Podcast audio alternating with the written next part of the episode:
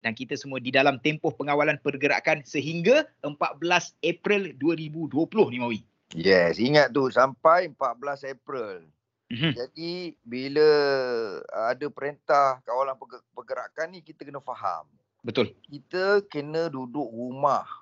Mm-hmm. Betul tak? Mhm. Stay Betul. kat rumah. Bukannya mm-hmm. duduk homestay. Ha, ha.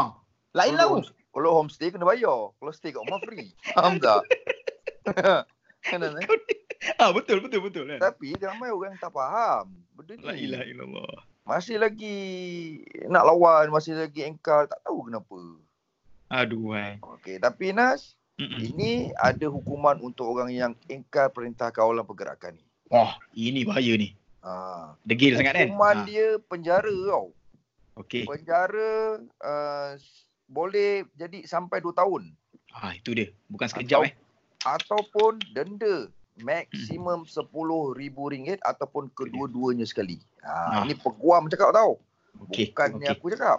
Dan Ah. individu nombor satu dekat Malaysia, Sultan sendiri dah suruh dah dah merayu supaya duduk rumah. Tolonglah. Oh. Weh, kadang-kadang kan Apa tengok lagi? dengan hukuman eh. Hmm. Tak berbaloi tau kalau kita tak nak tak rela nak duduk dekat dalam rumah selama sebulan, tiba-tiba kena Ah. penjara dua tahun. Ui, itu lagi. Ah. ha, itu kalau nak rasa neraka, engkau lah. Baik-baik dan bagi syurga rumahku syurgaku. Ah. Ha, nak rasa neraka, ah. Sila. Ha, silalah buat. Ha, kan? Duduk rumah lah kan. Betul. Ha. Aduh.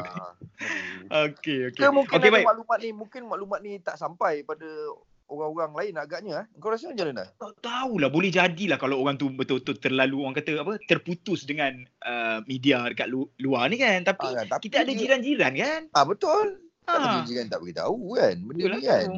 ha benda boleh sampai apa Itulah dia. kat masjid-masjid apa semua kan Hmm, betul. Okey tak apa Moi. Lepas ni kita ada tengok baru-baru ni Ustaz Hanafiah Malik Hmm. kan?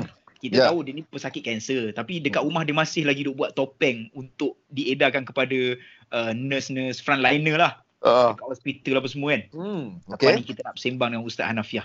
Kenapa dia sanggup buat macam tu? Dia sanggup yalah tak tak risau ke dalam keadaan Alright. sekarang kan. Cantik, cantik, cantik. Lepas ni ya. Stay dengan kami Design Destinasi Muslim Contemporary Hashtag Indah di Hati